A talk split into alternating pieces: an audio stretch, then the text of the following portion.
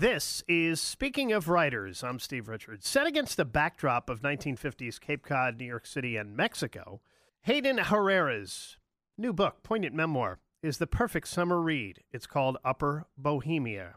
Herrera is a critically acclaimed biographer, winner of the Los Angeles Times Book Prize and finalist for the Pulitzer Prize, and now turns her biographer's eye to her own family. Upper Bohemia peels back the layers of a seemingly idyllic artistic childhood and to explore the complexities of living with unstable and narcissistic parents. Hayden Herrera, Herrera splits her time between New York City and beautiful Cape Cod, and she joins me now here on Speaking of Writers. Hayden, welcome to this program. Hello, Steve. I'm very, very happy to be on your program. So, what brought you to this book? Uh, I I had finished a memoir, uh, sorry, a biography of Isamu Noguchi, and it took eight or nine years and I was in my 70s, and I thought, well, I'm not sure I have enough time left in life to write another full scale biography. So I turned to memoir, partly because I wanted to sort of sum up my life, which is, as you know, a complicated one for my children and grandchildren. And because I thought if they knew about how I was brought up, they might understand not just me, but also themselves better because I think things go down through the generations somewhat. Um, but then I was writing along, in the yellow I write on yellow lawyer's pads, and the pages were piling up, and I began to think, um, I like these stories. I'd like this to be published. You know, ego comes in. I thought I really want everyone that wants to read a memoir would read my memoir, and so that that was it was really started out for for family, and then it changed the purpose. And what has been the reaction and feedback from your children and grandchildren to this book? Um, well, you know, in a way, the, the the person I was most worried about was my sister because there's so much about her in the mm. memoir, and it was with trepidation that I gave my sister's name is Blair. I gave her the memoir, and after a few days, she called and said that she loves it. so, so far everybody's been happy with it. Um, yeah, I, the grandchildren. I'm not sure every grandchild has read it. I'm going to make them.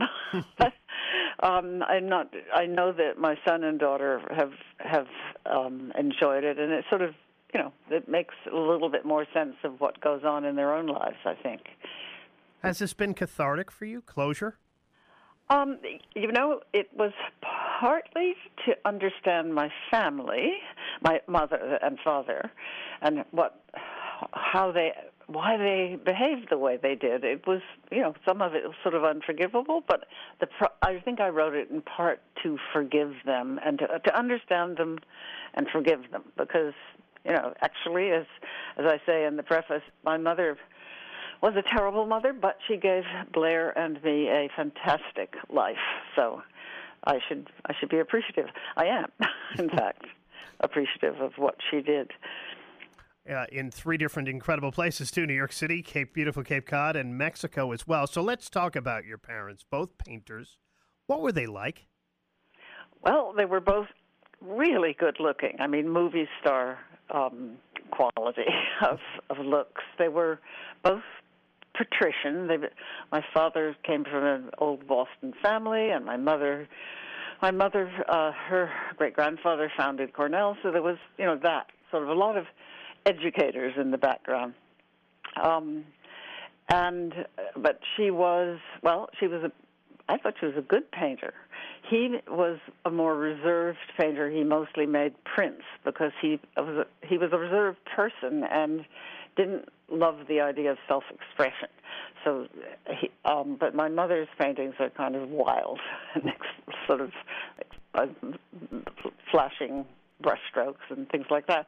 Anyway, yes, she was extremely narcissistic. She really led her life for pleasure and excitement, and she loved adventure. She was she loved going off into the mountains and having a picnic.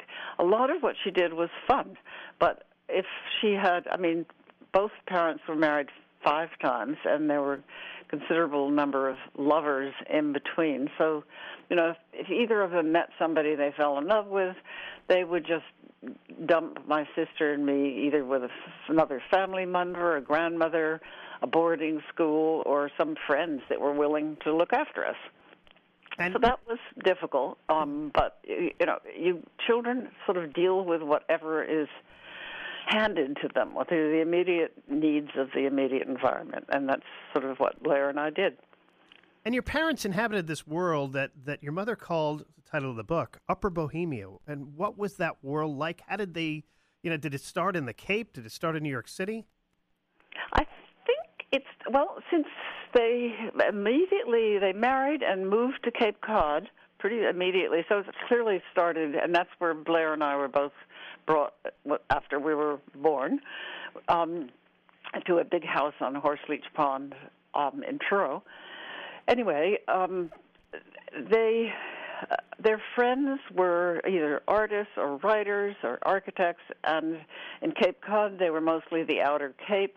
In New York City, it was the same thing: writers, intellectuals, um, people who mostly people who were born to privilege and rejected the way of life of their parents and didn't approve of convention or self-sacrifice or staying with the same husband. Um, they really, all of them believed the most important thing was using your mind or or making something beautiful. So that perhaps describes them, but that wasn't always in the best interests of their children. I mean, all of the parents in Cape Cod, not all of them, but every half of our friends had horrible parents or difficult parents, selfish parents, absent parents. Um, so we sort of compete over who has the worst parents. yeah, I don't know who wins. I think I do. and what was that like for you? Um, required a lot of sort of deciding not to be upset, of sort of clutching down on your heart and just dealing with it. And there were an awful lot of new schools. I think I went to, you know, something like 10 schools in all, and constantly getting to new schools after the term had already begun. But you just sort of steel yourself. Maybe there's a bit too much of steeling oneself in my life, probably is. But it's a result of having to learn to come to grips with new things all the time. And then, of course, the parents, both my parents became expatriates. Although Cape Cod was always the place where we spent the summer, they returned from various places. Um, anyway, they were expatriates, but they, yeah, my father would come back every summer, pretty much. But they divorced when I was about two and a half, or separated, and then di- divorce took a little while. It's funny. It was in the Barnstable court, and they had to prove cruelty. And my mother had gone to New York, and she came back, and my father had put pigs in her closet. She had baby pigs that she thought were adorable pets. He got irritated and put pig, pigs in her closet, and she came back and found the pigs in her closet and everything a terrible mess. But that was how they got divorced because that was a sign of mental cruelty. So mm. anyway. Yeah. Chatting with Hayden Herrera here and Speaking of Writers. Her book, a memoir, is called uh, Upper Bohemia. Did you keep a journal when you were a kid? I, I had a diary that was really, you know, I had ice cream for dinner kind of thing, and then which I can't find anywhere. Although I do know that it would say when they went, I went off to boarding school when I was just eight, and in Vermont, and I know that the diary said, Daddy is coming. And then it was a long time before Daddy actually came. He actually did come, but there's a place where I say he didn't come. And then he finally did come, which, which was a very good thing. But then, I, as an adolescent, I kept diaries, miserable teenage diaries. and what would you like readers, Hayden, to take away from this book? Well, I, you know, I think it's a little bit the same as as my biography of Frida Kahlo. Um, I want to, I want the reader to see that somebody can be strong and deal with life. Uh, you know, have, there's a lot of adversity, but you just move on and and cope. And so, I maybe it's strength giving, and also awful lot of people have unhappy childhoods. So maybe they'll. Uh, empathize with it and enjoy it for that reason. Sometimes it's nice to read somebody else who's had a weird life too. You've written a bunch of biographies: Mary Frank, Isamu Noguchi, Henri Matisse. Uh, your Gorky biography was a finalist for the Pulitzer Prize. Uh, what are you working on next?